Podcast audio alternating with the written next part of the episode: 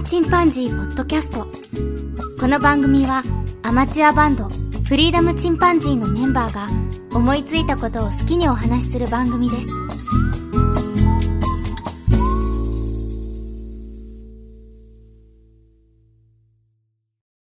さあ始まりました。フリーダムチンパンジーの佐藤です。フリーダムチンパンジーのケンです。フリーダムチンパンジーのジョンです。はい。今日はですね、僕がちょっと調べた、うんというか読んだ本があるんだけど、その本とか他にもネットで調べた情報で、アコースティックギターに限るんだけど、アコースティックギターの歴史みたいなのたまたま本があって、うんうん。面白いなと思ってね、その話をしてみようと思うんだけど、おー、はい。えっ、とね、いはいはい。知ってるようで知らないギター面白雑学辞典、ヤマハミュージックメディア発行というので、うんうん。うん。この本読んでちょっとね、いろいろ調べて、それを他にプラスにも自分で調べたんだけど、うんうん。ギターのルーツっていうのは、指とかね、あと木片うんとか、あと鳥の羽っていうのを使って、つまびく楽器っていうのを発言楽器っていう風に呼ぶらしいんだけど、うんうん。おそらくっていうの想像では、戦死時代っていうかね、先の歴史の詩ね、歴史より昔の、より前の時代に狩猟民が弓をね、使って狩りをしてたわけだけど、うん。うんその弓の弦を使ってビヨンビヨン言わせたんじゃないかっていう話。うん。うんで、これ面白いってなって、そのうち木の実とか、あと獣の頭蓋骨とかに刺して音を出したんじゃないかって言われてる。ほう。うんこれ実際の、うんその頭蓋骨に穴が開いてたりとかして、この穴なんだろうって言われてるんだけど、ひょっとしたら弓を刺して、ぴょんぴょんしてたんじゃないかっていうふうにね、ほうほう。思われてんだよね。うんで、残ってる情報としては、紀元前1800年頃、うん古代メソポタミアのレリーフに書かれてるとか。さらに紀元前の1500年頃になると、エジプトの壁画で残ってるんだよね。で、ハープとか縦ごとで、まあ、要は弓矢の弦を増やしたような感じか。うんそういうハープとか縦ごとっていうのが生まれてきて、それに、まあ、同時期にできたんじゃないかって言われてるみたい。ギターのご先祖様ね。うん。うん。でも、はっきり言えば、まあ、詳しくは、あの、全く不明なんだけど、うん8世紀とかぐらいになってくると、もう情報が残ってくるんだよね。ようやく。その、その頃にはギターの形してるの？だいぶしてる。ね、ニコじゃないけど、中国のニコじゃないけど、なんか、弦楽器はあるよね。あるとりあえず。うん一弦のやつもあるよな。うんうん。もう弦らしきものを作ってね、それをこう、つまびけばなんか音は出るもんね。そうそう。ね、擦らせるか弾くかすれば。ちょっとね、じゃあ時系列ぐらいに今並べて、うん。写真を一気に送りますね。いったかな？ほう。おー、来た来た。これ一番上にあの、レリーフがあるでしょ。うんうん結構もうこの、レリーフの時点で、うん。割とロックギターっぽい、なんか持ち方してると思う、これ。うん。髪の毛アフロだし。そう、髪の毛アフロだからさ。ものすごいなんかあれですね、ボブ周りと言いますか、自分自分と言いますか。ボブ、ボブマーリー感あるよな。すでにロックスターが出出来上がってる感じするよね。でもう一つの写真も、あと、これは壁画の方だけど、これもいろんなね、楽器がのなるあるうちにギターっぽいのがね、これは2個っぽいよね。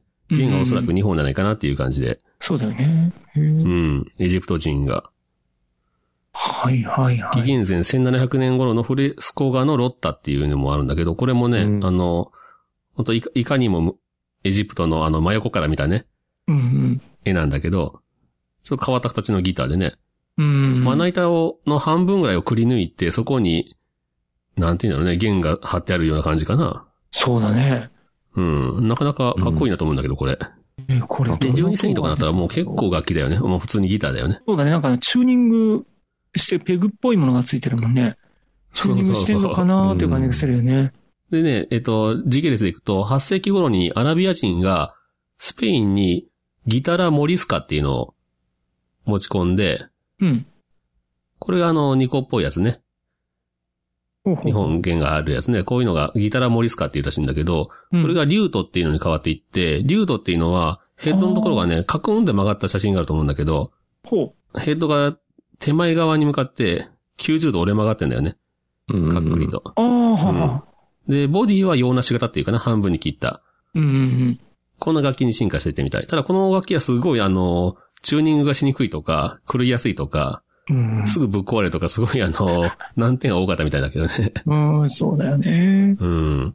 で、9世紀になると、ギリシャとかローマからスペインにギタララティーナっていうのが伝わっていって、もうなんか、やっぱギターっていうのが、ギタラっていうね、どっちもギタラモリスか、そうギタララティーナっていうんだけど、うん。まあこれはギターっていう言葉になっていくわけだね。うんううんん。で、竜とか今度ビベラっていうのに進化していって、うんこのビベラっていうのは、ペーニョラっていうピックみたいなものも使ってたらしい。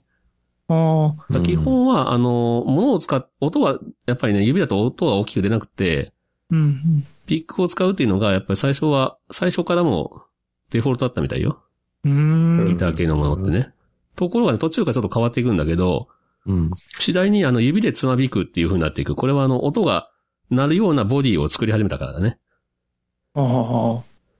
で、宮廷とかね、えっ、と、貴族階級で使われるところでは、こういう指でつまびいた、ちょっときらびやかなね、うん。いわゆるアルペジオ的な曲を作ったりして、うん。で、宮廷とかで使われると。うん。うん。で、庶民の方はね、どっちかというとあの、ダンスの方に使われるんだよね。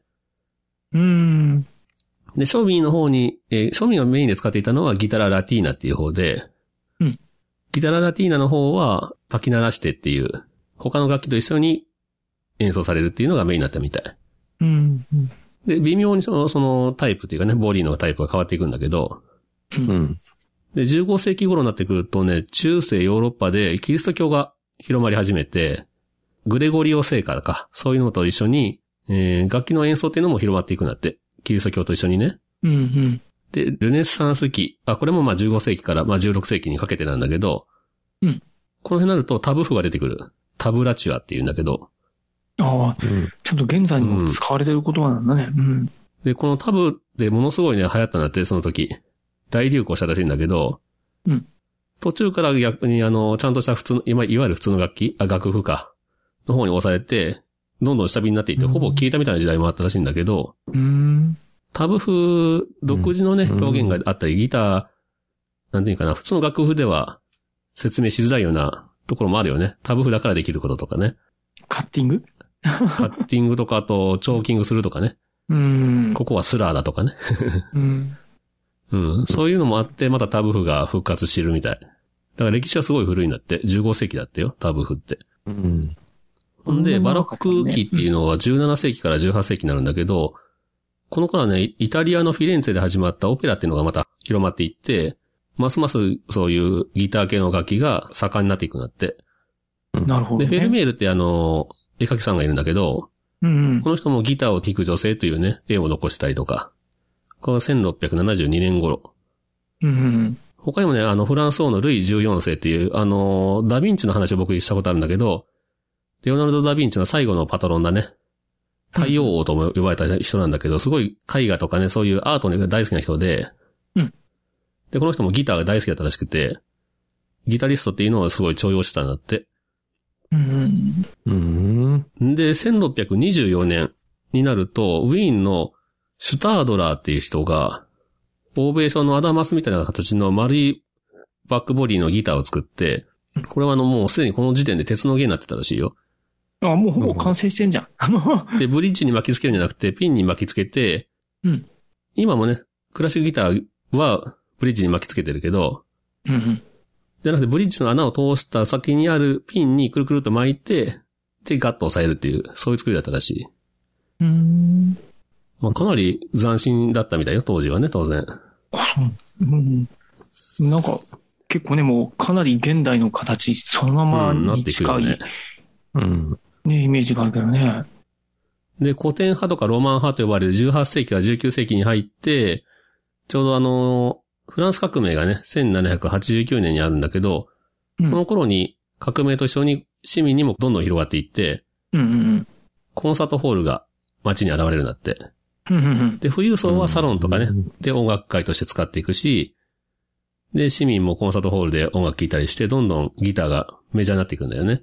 うんなんだけど、ここが一応一つの清流で、19世紀の後半になると、ちょっと音量が小さすぎて、他の楽器にどんどん負けていくんだよね。うんうんそうだね。で、オーケストラっていうのが流行れば流行るほど、音楽会が人気がなくなっていって、うん。だんだんそのギター使う人がいなくなっていくらしい。うん。なるほど。で、1850年頃にアントニオ・トーレスっていう人がいるんだけど、この人が、もう革命的な、その、今のクラシックギターと全く同じようなものの原型を作ったんだって。このアントニオ・トーレスっていう人が、まあ、なんていうかな、今のギターの生みの親って言っていいかな。ああ、そうなんだ。その前にも結構できてた感じはしたんだけど。だいぶできてるようだけど、やっぱり竜、あのうんー形がね、すごい小型のボディだったり、後ろが丸かったりとか、ちなみに、弦が6本になったのはいつなの？まだこの時はなってないんだけど、それまではもう本当にいろんな、あのね、音の音量が小さいから、本数を増やしてたんだって。うんうんうんだから12弦とか、モートね、20何弦とあ、かねそっ。ちね。うんううんん。うん。だったんだけど、あと、弦の弱さもあるよね。うん。弦が弱くて切るすぐ切れちゃうとか。昔はその羊の腸を使ったりとかね。ああ、綺麗そうね。うん。うん。それがナイロン弦とか、ねスティール弦っていうのはやっぱりちょっと普及するのはやっぱ遅かったんだよね。うんうんうん、作るの難しそうだもんね。うん。んそういうのは普及するのはもうちょっと先だったんだけど、で、このフォーレスって人の、まあ、軽く人生を言うと、1817年生まれ。で、大工がやってたらしいんだけど、33歳でギターを作り始めたんだって。うんうん。で、当時はだいたい10歳ぐらいからそういうのを始めてるのが普通だったから、かなり遅めのスタート。うんうん。まあ人生も普通だいたい60歳ぐらい亡くなるような時代にね、あ33歳だから、人生折り返したぐらいから始めたんだけど、で、ボディを大型にして、で、弦の長さも伸ばして、で、もう本当に今のギターの標準サイズを作った。だけど、この人すごい凝り性で、その大工の腕を使ってね、装飾に凝りすぎて、うんまあ、作るペースも遅いし、金に見合わないっていうので、ものすごい貧乏だったんだって。うんで、これやってけんわってなって、1870年頃にギター工房を閉めてしまって、ほんで、陶器とかね、ガラスの器を売る店をやってたらしい。えー、わずか20年ぐらいしかやらなく、わずかっちゃそうそうことだけど。ううんうん。でも友達とかね、隣人頼まれたら、もうほとんどタダみたいな値段で作ってあげてたらしいよ。趣味みたいな感じで。うん。で、1892年に亡くなったらしいね。まあ結構長生きじゃ長生きかな。17年生まれの92年亡くなるからね。。すごい人なん。だけど、まあ、まあ人生的にはそのギターで儲かったわけでもなく、割と不遇な感じだったみたい。もうギターの歴史って言ったらもうほぼここで終わっちゃうみたいな感じかな。あの、原型ができちゃったから、完全に。うんあでもそれあんまり作らなかったんだよね。誰かがそれを何か繋いでくれたっていうことだよね。そうそう。これがね、また広まっていくわけなんだけど、まあ、やっぱりこれをね、大きく広げていったのはマーティンなんだよね。うーん。うん初代マーティン、クリスチャン・フレデリック・マーティンっていう人が、1796年生まれ。この人はね、えっ、と、まあ言ってしまえばこのトーレスよりも先に生まれてるんだけど、全然。うんうん。で、ウィーンで15歳からギター工房に行って、で、えっ、と、ドイツのね、家具職人の家系に生まれたらしいんだけど、お父さんももともとバイオリンのケース作りやってた人らしくて、まあ音楽にまあちょっと近かったみたいね。それでうん15歳からギター工房に入っていって、うんうんで、あの、ギルドっていうのがあるんだけど、職業組合みたいなのが、うん。うんうんその、当時そこに、ドイツにはあって、今でも。すごいあの、圧力が大きねうん多かったなって、ギルドっていうのはね。うん。でその組合内のいざこざでもう嫌になっちゃって、うん。アメリカ行くわって言って、37歳の時、アメリカに移住するんだよね。うん。で、ニューヨークでね、ガットギターの制作をしたりとか、うん。販売もするんだけど、まあ、ニューヨーク自体は今度あの、自分が田舎生まれだから肌に合わなくて、うんで、ニューヨークから今度は、6年後にはペンシルバニア州のナザレスってとこに引っ越し、で、またそこでお店を始めるんだけど、うんニューヨークについて最初の店を始めたのが1833年らしくて、うん。だからあの、マーチンのヘッドに書いてあるロゴね。うん。あそこに1833ってあるのはこの年みたい。うーん。え、そのマーチンさんはその前の作られた方のうん。ギターを買ったりとかして参考にしたりしてたんかな？だと思うけどね。すぐ広まったなと思うけどね、向こうの、その、トーレスさんが作ったものはね。うんうん。わずかの間で生産本数も少なかったけど、うん。マーチンさんには届いてたかもしれないということなのかな。そうだね。うーん。なるほどね。で、1850年代、この頃にちょうど、えっ、と、トーレスさんがギターを発明するわけだけど、あのサイズをね。うんで、ギター構造をね、えっ、と、革命的な開発っていうのを、それを受けて、また始めるんだよね、自分も。うんうん。で、もっと音大きくならないかとか、いうふうに考えて、で、もっと大きくしようと思って、そのボディを大きくしても、弦の力に負けてボディが割れるんだよね、バキーンと。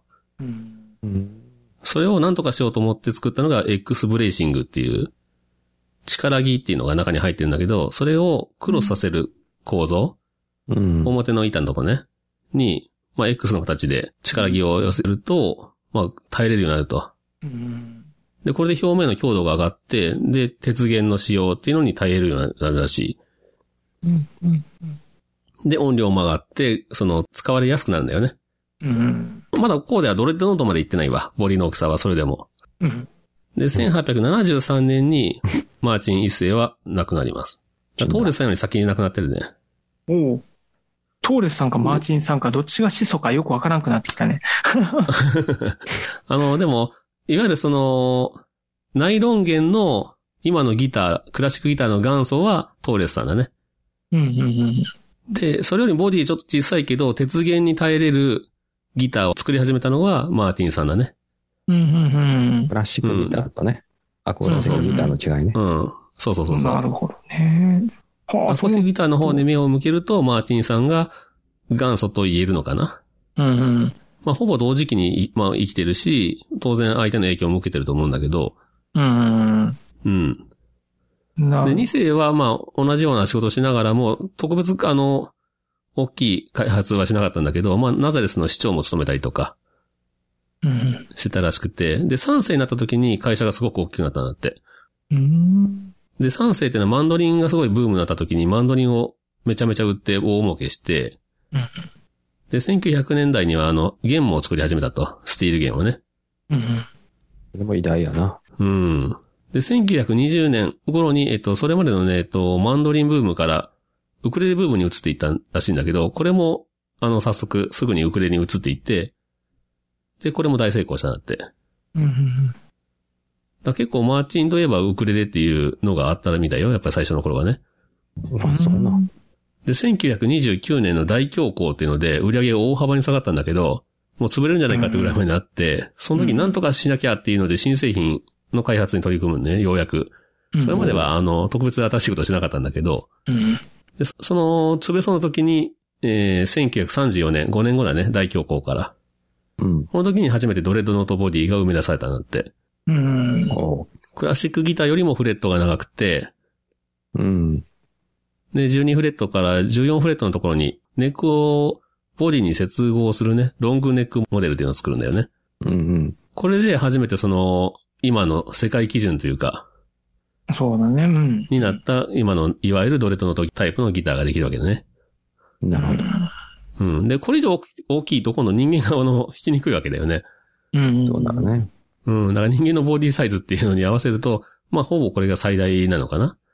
うん。ギターという形では。おーうんなるほどね。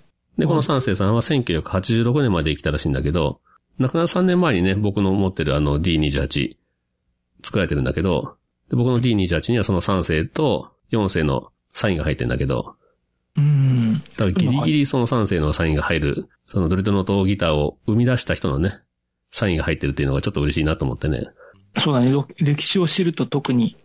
そうだね。うん僕も今回調べて初めて知ったんだけど、うん。これであのクラシックギターの元祖と、いわゆるアコースティックギターうんの元祖として、このトーレスさんとマーティンさんっていうのが、まあ一番大きな功績を残したっていうことかな。うん。なるほどね。うん。で、まああの、ついでなんで、あの、ギブソンも調べてみたんだけど、うん。ま有名ちギブソンの。創始者はね、ビル・ヘンリー・ギブソンさん。うん。この人はね、マーチンが Xブレイシングを発明した6年後に生まれてる、ニューヨークで。うん。まあ一世の頃だよね。で、1896年にギブソンがあの、10平方メートルの小さな楽器店を開業したらしいんだけど、うん。その頃もマーチンはもうすでに創業60年以上経ってたから、まあだいぶ差はついてたんだけどね。そうだね。60年の差はすごいな。で、もともと趣味でね、バイオリンを作ったり、あとギターとかマンドリンも作ってるらしいんだけど、まあその趣味が高じて、一応その楽器店を作ったらしいね。で、1902年にギブソン社っていうのを設立して、ただその音量がすごい豊かでね、マーチンがトリプル O っていうのを発売したんだけど、これはあの、やべえわって、そのギブソンの音めちゃでけえってめっちゃいいじゃんってなって、それに対抗して作ったらしい。うーん。だからここからまあ二人がその精査琢磨して、どんどんギターが進化していくんだよね。そうだね。競合しないとね。うん。で、1918年に、この、ビル・ヘンリー・ギムソンさんは亡くなるんだけど、その翌年からね、5年間だけ在籍した人がいて、このエロイド・ロアーっていう人が5年間だけいるんだけど、その5年間にね、ものすごい発明して、ネックジョイントの変更をしたりとか、うん。あと F ホールっていうのを採用したりとか、ああ、F ホールな。うん。バイオリンのやつやね。他にもね、マンドリのなんかすごい超一品を作ってたらしくて、それ今でも数千万円の値段がつくらしいんだけど、ともかく腕のいい人がいたみたい。ギブソン社に。やっぱね、ハンドメイドやからな、時代は。へうん。うん。で、この人がね、エルゴっていうジャズギターも開発したらしいよ。え。エで、ルゴね。アーチトップギターで名を馳せていくらしい、ギブソンってのは、この時代は。うん。うん。で、1930年代に入ると、マーチンのドレッドノートシリーズに対抗して、J シリーズっていう、ジャンボって言うんだけどね。うん1934年にジャンボシリーズを生産し始めたり、1937年には J200、42年には J45。この J45 は45年にできたからかないや、僕が知ってるのは45ドルで売ったからって聞いたけど。そうだったちょうど1942年に作られてるから、あ、じゃあ42年に45をリリースとか。だだからそれか、あの、45ドルってことか。45ドル。ほんで、まあ、ギブソンのね、音っていうのはまたどすごい独特だったから、ジャズバンドのね、リズムギターとして音作りをしてるらしいんだけど、もともとそういうリズムギターとして作ってますよっていうのが、この音の特徴になってんだよね。うんへえ。うん。ジャズね。ちょうどは当時流行ってたんだろうね。だろうね。うん。で、あとコンデンサーマイクで録音すると、すごくバランスがいいんだって。うんだから、ミックスしやすいっていう特性があるから、録音したり、編集したりする人からすると、マーチンよりも、できればギブソン使ってほしいって感じだし。でも当時って、そんな、あれじゃないですそのチャンネル数なかったんじゃない？ビートルズの時代で そうだね。2チャンとか。そのババランスっていうのがその4 1弦から6弦の話ね。弦の鳴り、鳴りがバランスがいいってこと。うん。録音するとね。なんかその、ドンシャリって言われたりするんだけど、なぜか録音するときには全部がバランスいいんだって。なるほどね。音量バランスね。うん。そう、だからその辺がね、ちょっと変わってんね、やっぱりギブソンっていうのは。うんこれあの、ギターの音ってさ、やっぱりどうしてもちっちゃいから、マイクで拾って、その音量を上げたりするっていうのがやっぱりメインになっていくんだよね。ライブでは。うん。その時にバランスがいいっていうのがやっぱり大きかったんだろうね。そうだね。うん。そういう意味で生楽器として使うっていうのもあるけど、割とそのライブ対応とか、ジャズでもね、ドラムの音にどうしても合わせてみんな音量上げていくから、うんうん。その中で楽器として使いやすいっていう部分があったんじゃないかな。なるほどなうん。だからギブソンはギブソンでね、すごいやっぱり発明していってるなと思う。し、うんそのマーチンがドレッドノートを作ったっていうのも、ギブソンあってのって感じだね。うんなるほどね。うん。ってことでもう、ままあこれであの、アコースティックギターの歴史でした。うん。なるほどね。これ、あのーまとめると、そのギターというのは結構シーラカンスなわけね、楽器の中では。まあそうだね、割とうん古いすごいね。昔からで、で、1600年ぐらいでもう結構できてるんでしょ？うん割とできてるけど、それがすぐスタンダードにならないんだよね。うん。うん。もう、ともかく、手工業だからさ、うん。技術品みたいな感じだからさ、その、一人が一本作るにもものすごい時間かかるんだよね。昔はね。で、そういう職人が、すごい職人っていうのがポツンと現れたら、その人がせこせこ作っていくような感じだから、うん。オートメーション化していくのは、その、マーチンさんがね、始めたんだけど、後だよね。大量生産できるようにしたのね。うん。うん。そう。特に三世がそういう機械を導入したりとかして、うん。大量生産できるようにしたんだけど、そうだね。やっぱり、まあ、天才が作る、まあ、数がどうしても少なくなる楽器だったんじゃないああ、そうだね。あ、そう、天才というのは面白かったな。あの、結局ギターがあるね。今のギターの形っていうのが、その、うんバイオリンのケースから来てるっていう話だよね。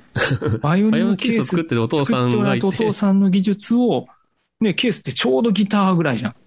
そうだね。あの、バイオリンのケースって言ったら。うん、だから、その技術見事にネックもあるしね。うん。その金型を利用して、しかもあの、下をくり抜いてて上にベンって貼るじゃん？うん。ボリの作り方も。だからそれ言われてみればそうだね。が原型から来てるっていう形だよね。あと、大工のトーレスさんはさ、あの、それまでの伝統的なギターを作る人たちよりもだいぶ遅く始めたんだけど、うん遅く始めたから、その、それまでの干渉にとらわれずに、革命的なことができたっていうのがあるみたいね。あとい、一回あのメインストリームからギターが消えてるっていうのもいいね。そうだね。ちょっと今見てたらこの、音小さい楽器使えんわってポイってされたね。あの、ピアノ、ピアノが出てきたのが1700年ぐらい。うんで、。多分その時から100年ぐらい駆逐されたんだよね。弦楽器としてね、めちゃめちゃ音でかいからね。そう、もう。ピアノってやつはねそうそう、ピアノ大きいから。で、そこで負けて、だいぶ人口が減ったところにその一人の天才が現れて、うん。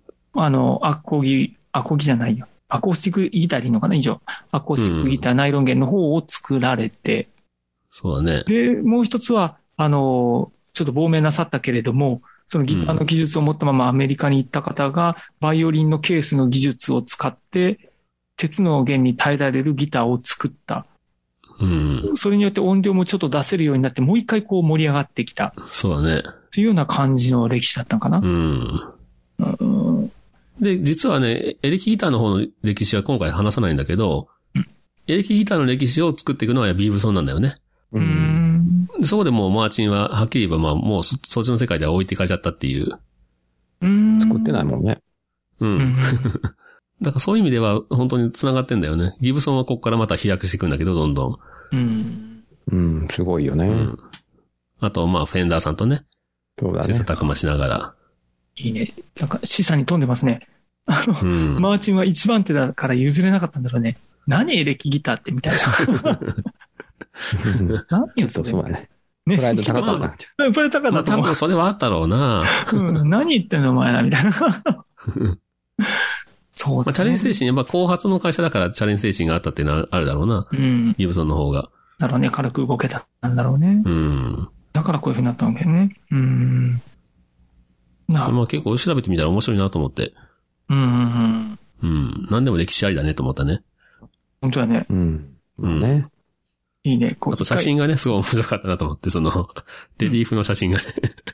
あ、昔のギターが書かれていうる。ん。紀元前1800年とかさ、そんな時代にめちゃめちゃロックな感じだなと思って。確かに エレキギターにも見えるし。今から見ればね。今から言うね。そうだね。うん。まあでも、あれじゃない？やっぱ、なんかその、偶然、偶然音が鳴ったのが楽しかったんじゃない？人間ってなんかそうだったんだろうね。ビヨヨンだって、おーってなったんだろうね、きっと。これビヨンビヨン楽しいぞ、これって。で、子供が多分いっぱい弦を張ってみたんだろうね。そういう弓にね。うん最初はやっぱね、打楽器だったんだと思うよ、その、音の始まりはね。そうねなるほどまあもうゲームも弾くっていう感じだもんな。うん。ビョンビョンビョンビョンビョン。うんきっとその、音程とかあんまなかったんじゃないかな。なかったよね。それで棒で殴ってみたりさ。う。うんん。でそのうちあの、押さえる場所変えたらちょっと音変わるぞ、みたいなね。うんうん。きっと。ね、それでね、うん。そうだ。フレットがついていったりとかしたんじゃないそうそう。うんだからボディの原型がね、頭蓋骨っていう 生き物の。そうだね。頭蓋頭蓋骨っていろんなものに使われてるね。あの、ラグビーとかサッカーとかもそうだったでしょ。頭まあ蓋骨。木の実、木の実もあるかもね、そのでっかいね、コココナッツみたいなやつとかね。そうだね。うん。すごいよね。まあでも昔のやつ見たらかっこいい、結構、この形のギターも弾いてみたいなとか思うよ。結構あるよね。リュートとかね。うんうんうん。うん。で、面白い音するんだろうね。今でも愛好家はいるみたいよ。あ、そうなんだ。ふーん。そういう古いギターをね、あの、復活というか、うん作ってみて。ね、弾いてる人うんうんが。そうね。これからもまた進化するんでしょうね。こっから進化するのかな？エレキギター、まあ、まあ、ある意味の進化では、あ、進化あるかな？まあ、新生、新生ギターとか。あ、まあね、あの、昔に戻ったんかもしれんけど、24弦ギターとかあったね。うん。めっちゃめちゃめちゃひ広いね。でもあれじゃない、そのフィルムカメラと同じでさ、アナログからデジタルに行ったじゃん、そのエレキギターでね。うんうんうん。まあ、そ、そこでもう、完了したんじゃない？形としては。そうだね。終わっちゃったかな、一回。とりあえずそうだと思う。あと、人間の体のね、構造上っていうのもあるしね。そうだうね。ん。うん。ね、手が2本しかないもんね。うん何もなくてさ、そのアンプラグドで音が出るっていうのはやっぱり楽しいよね。アコースティックギターっていうのは。あエレキギターと。とはまた違う楽しみがあるよね。うんうんで、不遇の時代にも、そういう個人的に愛好してる人がずっといたから、完全には消えなかったわけよね、ギターっていうのは。そうだね。うん。家で弾いて楽しんだりとか、家の中でみんなで、ちょっと他の楽器と合わせてね、うん遊んだり。ね。まあ、そんな感じです。はい。なるほど。はい。だから今回はまあちょっとね、久しぶりに歴史系の話をしました。深かったですね。でも割と単純だったよね。いろんな人出てこないんだもん。意外とあの、天才二人でほぼ作っちゃったみたいな。あ、まあ、まあね、言ったらそうよね。ねやろう、ま あ結局そういう個のパワーから始まるんだよね。うん。だトーレスさんはさ、そんなにまあ、あの、一般の方には有名じゃないかもしれないけど、うん。うん。やっぱり、マーチンとね、ギブソンっていうこの二大巨頭で、そうだね。うん。人命だもんね。いわゆるアコギっていうのはね、うんうんうん。作る人とプレイヤーも全然違うよね。その作る人がさ、あのギターがうまいか、た達者にで演奏できるかは違うしね。そうだね。フェンダーさんなんかさ、ギター全然弾けなかったらしいからね。あ、そう、あのね、ジミ・ヘンドリックスがね、フェンダーのストラトキャスターでさ、演奏しててさ、う。うんそれ見たその、レオ・フェンダーか。うん。フェンダー、ギター作った人が、うん。あんな弾き方はダメだみたいな形で、想定外だみたいなこと言ったけど、うん。やっぱそういう、作った人とプレイヤーはやっぱ別で、の楽器の可能性をやっぱさらに伸ばしていくのはプレイヤーで、それをまたフィードバックして作り手が、あなるほどね。そう。そういうなんやろ。そうそういうのでどんどんどんどん進化してきたんじゃない？そうめちゃくちゃ面白いねそう。うん。レオさん自体が弾けないからね、なかなか。まさかってなったんだろうな。うん想定していないって。そうだったね。まあでも、でもレオフェンダーはそうやって弾けないけどそうかもしれんよね。その F1 とかもさ、その、ああ、そうかもな。うん、そのやっぱドそんなライバーが、飛ばすつもりないよ、みたいなね。うん、こういう風な仕様にもっと、もうちょっとしてっていう、それを、こう、開発者がね、ううんん。やっていくので、商品がよどんどん良くなっていくんじゃない？そうね。確かに。うん。なんか前も話した気がするけど、エレキギターはね、やっぱり形もさ、すごい自由だからさ、うんうん。ね、そういうフラットトップギターっていうのは、やっぱりその辺でまたすごい進化していくんだよね。うんうん。うん。ということで、じゃあまあ、えっと、まあ今回はね、久々にちょっと歴史系の話をしてみました。どのぐらいその、聞かれてる方が面白いと思うかわかんないけど。うんうん。まあ、ストライクゾーン狭さやけど。だな。まあいいじゃないですか。ニッチだな。まあまあね、うちはね、あんまりその辺気にしてないからね。まあねここで、じゃあ、アコギの曲一曲聴いてくださいぐらいで終わらしたらどうですか？ああ、そうだね。ちょっとアコギの曲思い浮かばないけど、あったっけ？うちアコギがメインの曲って。自分が曲作った曲もあるか。桜とかね。桜でも聴いてもらおうか。はい。じゃあ僕はあの、アコースティックギターを持って初めて作った曲を、もう本当にギターを始めて、い、え？数ヶ月ぐらいで作ったかな？のが桜って曲なんで、それはまた聴いていただきましょうかね。はい。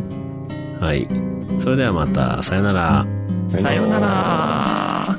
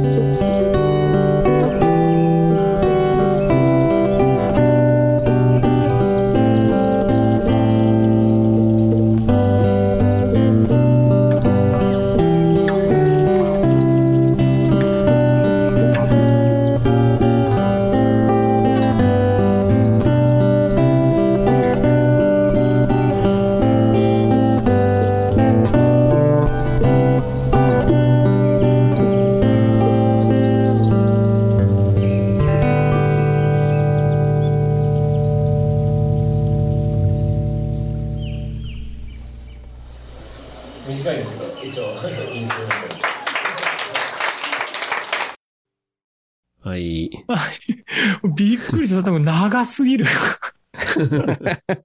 まあ、大体、あの、途中で終わると思わなかったが喋るときは長いから。そう。びっくりした。途中でと思って、あれ僕の回線だけ落ちたんだと思ったら、時間切れだったな、あれ。びっくりした。えっと、あんな長い、ほとんどずっとね、話せました。うん。聞いてるだけだもんね、そっちはね。もうそれ、ちょっとそうね、ちょっとまたあめっちゃの、原稿書いてんでしょ。今回はめめっちゃ紙に書いとる。どうやろうん。すごいね、これちょっともうちょっとコンパクトにしていただいた方がいいかもしれないね。う。そうだね。ちょっと運転中の方が寝てしまうかもしれない。マジなんで。トーレスさんと、うんトーストあトースト。うん。トーレスさんとね、マーティンさんとギブソンさんだけでよかったかもしれない。そうね、あの、人生もまあまあ、確かに趣深かったんですが、あ、人生もどうでもよかったね。確かに。びっくりした。ちょっとね、まあいいものであったけど、ごめん、そんなに時間経ってると思わなかった。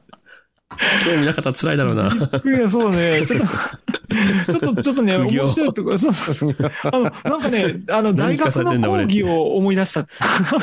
そうだね。まあ、大学の先生の気持ちってこんな気持ちなんだ。そういう感じです。そうそう、なんか、うーんって、こう、まあ、聞聞いた方がいいと思って、あの、あの、今度テストで出すから、そうそう。あれがあったらね、ちょっとね、あちゃんと聞いてないやつテストになるからね、これやって。ここ出るよって。先生も大変だな、そう思ったら。なかなかね、そう、途中でね、あの、言えるとこあったらね、よかったけどね、ちょっと、途中でごめんちょ俺が話しっぱなしだからな。っとシーアカンスのとことかね、あの、あれを、あまあ、バイオリンのあのケースだったんだみたいな、そ、そこでしたかったんだけど、途切れず次の話題で言ってたからごめん、言えれんかった。最後ここまでで質問ありますかってやればよかったね。そう。授業風にね。授業風の方が良かったかもしれないね。そうそうそう。